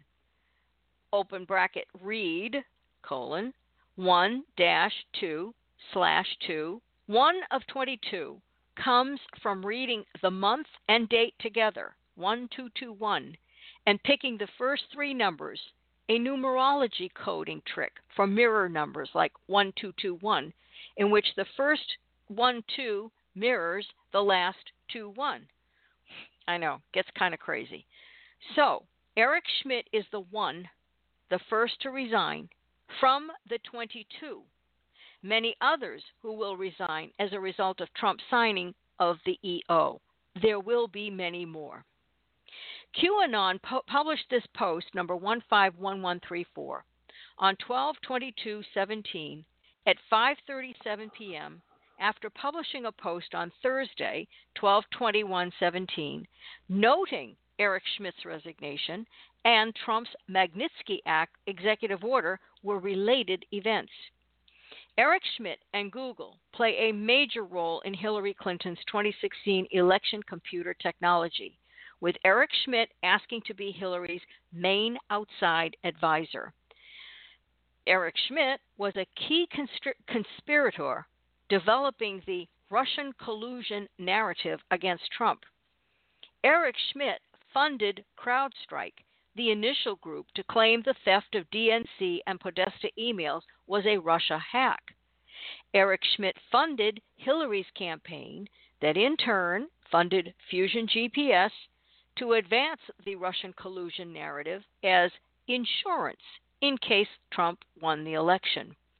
Reference to pre- Peter Strzok instant message with Lisa Page, referencing Lisa Page's suggestion in Andrew McCabe's FBI office that CrowdStrike and Fusion GPS dossier were the evidence of Trump Russia collusion that could be used now not to block Trump's campaign, but as insurance to impeach Trump should he win the 2016 presidential election. Hashtag memo shifts narrative. Once the Nunes memo is made public, the narrative will shift from Trump Russia collusion to focus on a hard left Democratic Party coup d'etat aimed at transforming the American constitutional republic into a globalist New World Order European style socialist communist state with no borders, on the model of the original European Union. Hashtag memo reinstatement regarding Russia slash all. After the Nunes memo is made public, Sessions will no longer be afraid Mueller will investigate him as part of the Trump Russia collusion narrative given Sessions' participation in the Trump campaign and his casual interactions there that Sessions had with various Russians. Sessions has been compromised, living in fear he will be investigated by Mueller and indicted. Once the Nunes memo is made public, Sessions will cancel his recusal from the Russian collusion investigation, and he will become the aggressive AG that Trump thought he had when he appointed Sessions to head the DOJ. This is QAnon's prediction of the power the Nunes memo will have on the American public when the American public get a chance to read it, probably next week. Hashtag memo factually demonstrates collusion at highest levels. The Nunes memo made public will alert the American people to the Democratic Party coup d'etat, undertaken in large part through Obama, Hillary, Podesta collusion with Russia. Obama, Hillary Clinton, and Podesta, plus many others, are guilty of treason. Hillary was right. Parentheses, Hillary's tantrum after NBC Commander in Chief Forum in September 2016 when she said, If we lose the election, we will all hang. Hashtag memo factually demonstrates Hussein admin weaponized intel community to ensure D victory plus insurance. The Nunes memo, when made public, will prove the Obama administration weaponized the intelligence community to ensure the Democrats would win the 2016 presidential election. The weaponizing included using the Fusion GPS dossier to get FISA court approval to conduct electronic surveillance on Donald Trump's campaign. Also included was President Obama's plan to unmask and leak information detrimental to Trump's campaign that was gained from the illegally obtained FISA electronic surveillance. After McCabe communicates the Lisa Page insurance idea to Loretta Lynch, the HRC conspiracy develops as a pyramid structure with Obama at the top calling the shots needed to use the Fusion GPS dossier to get FISA court ordered approval to conduct electronic surveillance on Donald Trump and principals in Trump campaign. Other two legs of pyramid connect to the Clinton campaign through John Podesta and to the intel community via Clapper and Brennan. CIA Director John Brennan the CIA handler of Barry Soetoro, aka Soebarkah, aka Barack Hussein Obama, led the effort to sell the Russia collusion narrative to the mainstream media and the American public in order to prevent Donald Trump from serving out his term in office should he parentheses unexpect win the election. They never thought she would lose. Obama, the Clintons, the DNC, and the U.S. intelligence community planned their coup d'etat boldly, never imagining Donald Trump would win. Now, this next part is really chilling. Their plan to destroy America. The next section of the QAnon post details the Democrats' 16 year coup d'etat plan to destroy America as a constitutional republic. Hussein bracket 8 close bracket. The Democrats' plan began with Barack Obama serving two terms, eight years as president. The Democrats planned Obama would be followed by Hillary Clinton's two terms, eight years as president. 16 years into the two presidencies combined. Install rogue ops. Hillary would follow Obama's plan to put rogue political operatives at key positions throughout the federal government.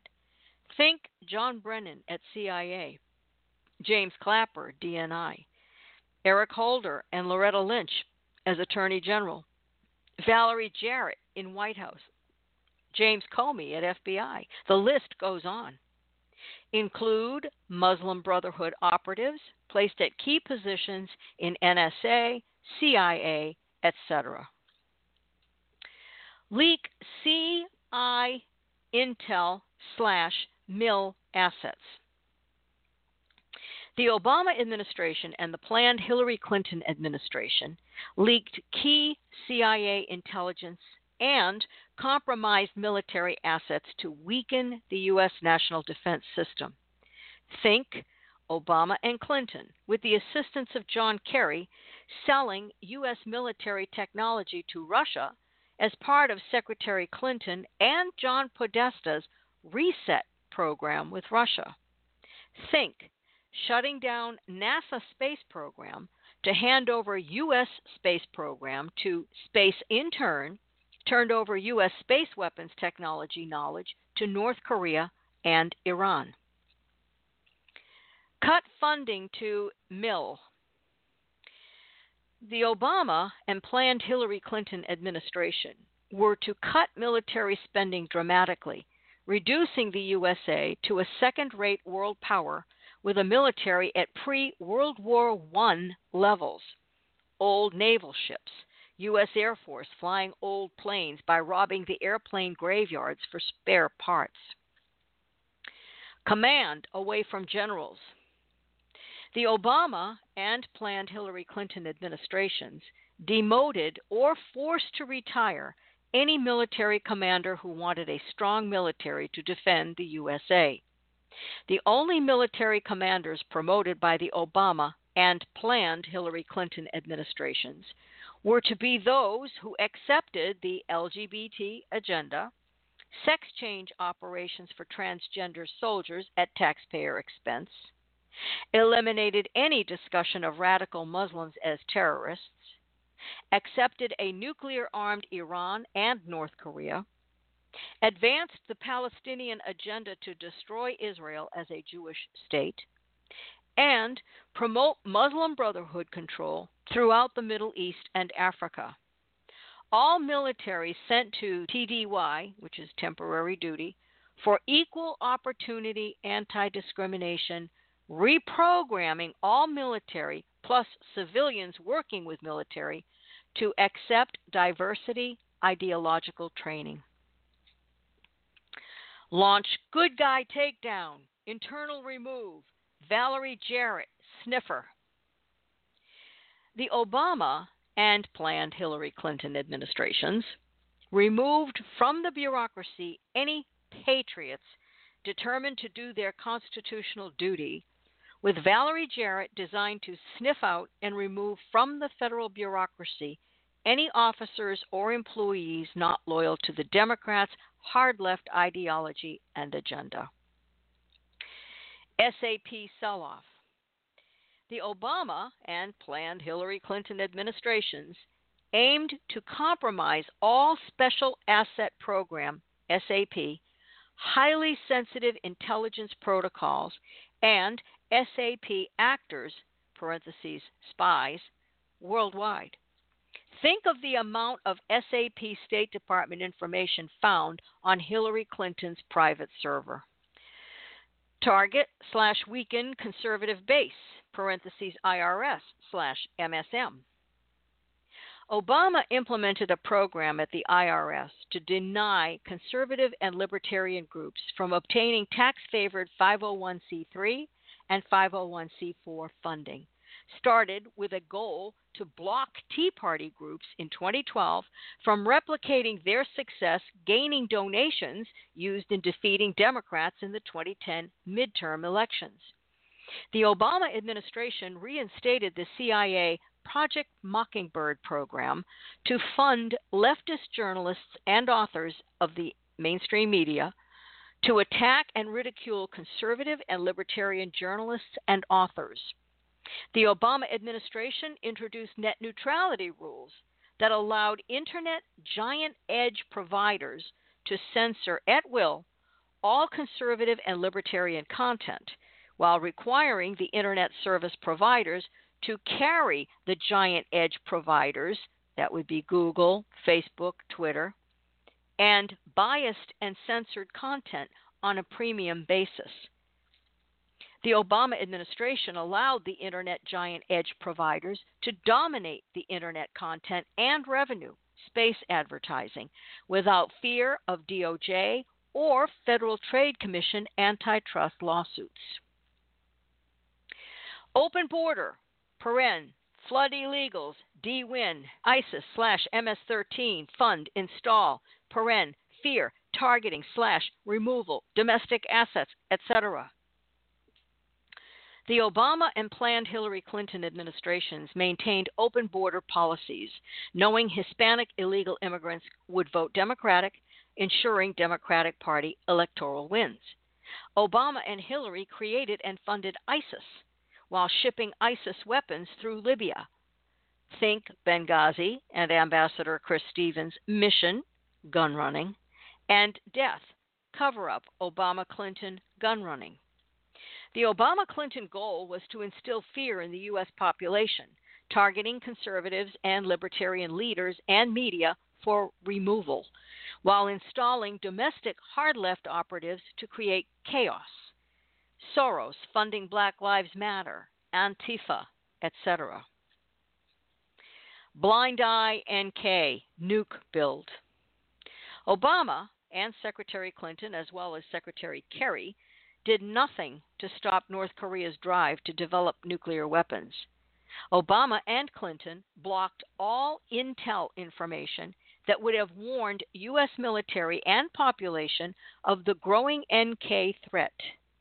Obama and Clinton decimated USA Human Intel Network. MSM, mainstream media, lied and would not report on NK developing nuke threat. Class 1, 2, 3. Clapper organizes classified intel agency co conspirator operatives in range of USA intel agencies 1 through 3 CIA, DNA, NSA, as witnessed by DNI Clapper's quote, background to assessing Russia collusion in U.S. elections, close quote. In producing the background assessment, Clapper relied on CrowdStrike fake intel in an attempt to claim there was a consensus among U.S. intelligence agencies to conclude that Russia interfered in the 2016 U.S. presidential election. Clapper needed the CrowdStrike documents in his attempt to legitimize, uh, legitimate the otherwise no evidence Russia collusion narrative. The three top classified intel agency co conspirator operatives went beyond the NSA, DNI, and CIA to include House and Senate Democratic Party operatives in Congress, including Nancy Pelosi and Chuck Schumer, as well as ranking Democratic members of House and Senate Intel and Judiciary committees. Blind Eye Iran Fund and Supply. Secretary Clinton and Secretary Kerry went beyond just turning a blind eye to Iran's nuclear weapons program. With the negotiated settlement with Iran, Obama shipped military cargo airplanes full of cash to Tehran, and the sanctions against Iran were lifted. Obama, Clinton, Kerry funded Iran, including Iran's exporting terrorism and ultimate approval and allowed covert advance of Iran's weapons development program. Blind Eye, Class 23 41. Co conspirators get support in Congress from Charles Schumer, Nancy Pelosi, and Adam Schiff. Co conspirators focus on reliable agencies capable of handling classified information.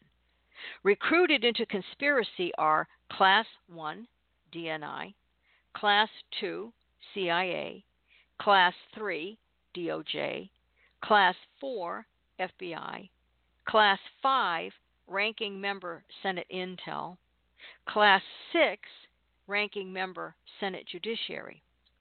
QAnon suggests the Democratic coup d'etat penetration of U.S. deep state intelligence network was extensive.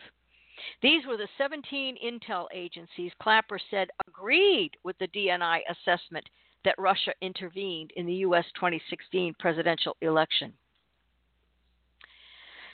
Stage SC, open bracket, AS, open bracket, 187, close bracket. 187 equals murdered. QAnon suggests Democratic deep state coup d'etat murdered Supreme Court Justice Antonin Scalia. U1 fund slash supply Iran slash NK open bracket plus reduce U.S. capacity close bracket. The Obama Clinton coup d'etat Democrats planned the Uranium One scandal, with the Clinton Foundation receiving millions in pay to play, quote, donations, in order to fund Iran and North with the uranium needed delivered via Russia's state owned energy giant Rosatom to develop their nuclear weapons deliverable by ICBMs. The Uranium One plan also allowed the Obama Clinton coup d'etat Democrats to limit the USA supply of uranium needed both for USA domestic electricity generation and for weapons needs. Kill NASA, prevent space domination, slash, allow bad actors to take down MilSats, slash, WW Secure Communication. Obama and Clinton's plan was to shut down NASA's space program, allowing Eric Schmidt and Elon Musk of SpaceX to take over U.S. military space program. Obama and Clinton wanted co conspirators to take down U.S. military satellites needed for national defense, take down worldwide secure communications the U.S. government needs for national security, while allowing rogue states to install weapons of mass destruction in space. Let that sink in. Parentheses helpless. Close parentheses. The Obama slash Clinton Democratic Party planned coup d'etat aimed at leaving American patriots and the American military helpless to defend the Constitution by weakening U.S. national security to the point where the USA was a second rate power easily subject to Russian and Chinese domination. This has been the goal of the globalists and international central bankers for generations, a nightmare Obama and Clinton felt they had within their grasp once Hillary was elected in 2016. Class 1 99. The Obama slash Clinton Democratic Party planned coup d'etat envisioned taking over and corruption every intelligence agency in the U.S. government. HRC, um, open bracket 8, close bracket, WW3, open bracket, death and destruction real slash war fake and controlled, close bracket, open bracket, population growth control slash pocket billions. Hillary would use her eight years as president to cause World War III. World War III would envision death and destruction on a massive, never before imagined scale of horror. The war would be fake and controlled, MSM, mainstream media, with Hillary's World War III waged to kill off billions of the world's populations, while allowing the globalists, including Hillary, Obama, Podesta, and their co conspirator minions, to pocket huge wealth on a global scale. Eliminate final rogue ops with government mill. When the Obama Hillary 16 years in the presidency were completed, the U.S. government and the U.S. military would be toothless, unable to counteract any rogue actors anywhere in the world. Iran and North Korea nuclear wars would be unleashed as the beginning of the final act in the globalist central banker's nightmare dream of world conquest. Obama and Hillary planned that Satan would win.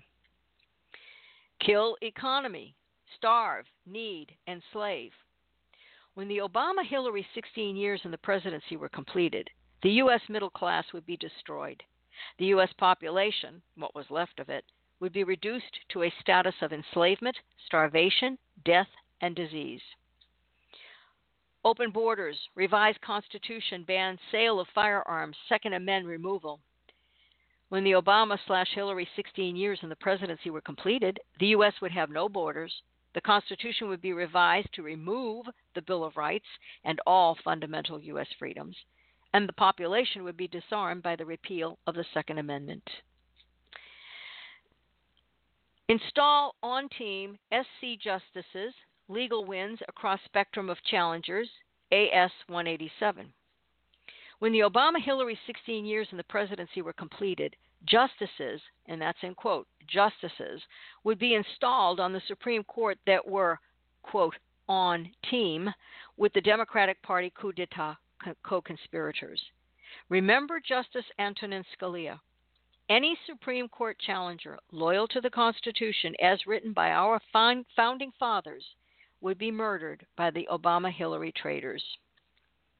Removal of Electoral College, pop vote easier manipulation, illegal votes, Soros machines. When the Obama Hillary 16 years were completed, there would be no Electoral College. Future presidents would be elected by a majority of the popular vote, giving control to large states like California, New York, and New Jersey that can easily be overrun with illegal immigrants voting for the traitors and their anti American conspiracy. We're just about out of time, and this goes on for quite quite some length. I'm going to give you the uh, link to it. Again, this is over at uh, Scribe, and here we go. There you go. For you folks who uh, aren't uh, listening live and don't uh, have the ability to uh, see this, um, let me see if I can make it easier for you. Let's see. What you want to go do is go to Scribd, Scribd, S C R I B D dot com and you want to look for, you want to do a search for um, uh, documents that have been uploaded by Jerome Corsi. Okay, and you will you'll run into all of these. This one is titled QAnon Decode Four Posts Sunday, January 21st, 2011. Will Sessions drop the hammer? Dot dot dot. Now I will tell you again that there are some new posts, and we didn't even get to them. I'm going to go ahead and give you the link to that, and um, let me do that. Let me put that in the chat room first, and then I'm going to go ahead and. Uh, there we go. All right. For those of you who aren't listening, um, you need to go to Q code FAG. I gave you this before, so you might have it written down already. Q code FAG. C, that's Q C O D E F A G code FAG. Okay. Dot GitHub, and that's G I T H U B dot I O. All right, one more time. Q code fag hub dot I O. All right? Okay. Um, I was going to leave you with something else too. Tracy Beanz did a wonderful um, thread on Twitter, and uh, if I'd had left myself enough time, I would have shared it with you because it's just, it's a very, it's inspired. It's absolutely inspired. So I'm going to put that in the chat room too. And I'll tell you, folks, if you go to her um, Twitter page, just type in Tracy Beanz, B E A N Z, and look for her thread of January 21st, in which she starts For decades, many brave patriots have been researching, protesting, giving all of their sweat and tears and energy, trying to help alert American people to what was happening in our great country. It's, a, it's inspired. It really is. It's from the heart. It's wonderful. All right like I said, two hours just isn't enough sometimes. It just isn't enough. So, anyway. All right. We'll see you again tomorrow night. Thank you so much for being with me. I really appreciate it. It's always, always such but it's valuable to you as well. We'll see you tomorrow night. God bless you all. God bless America. God bless President Trump. The art of the deal, baby. The art of the deal. we'll see you tomorrow night. Don't forget to say your prayers, everybody. Good night.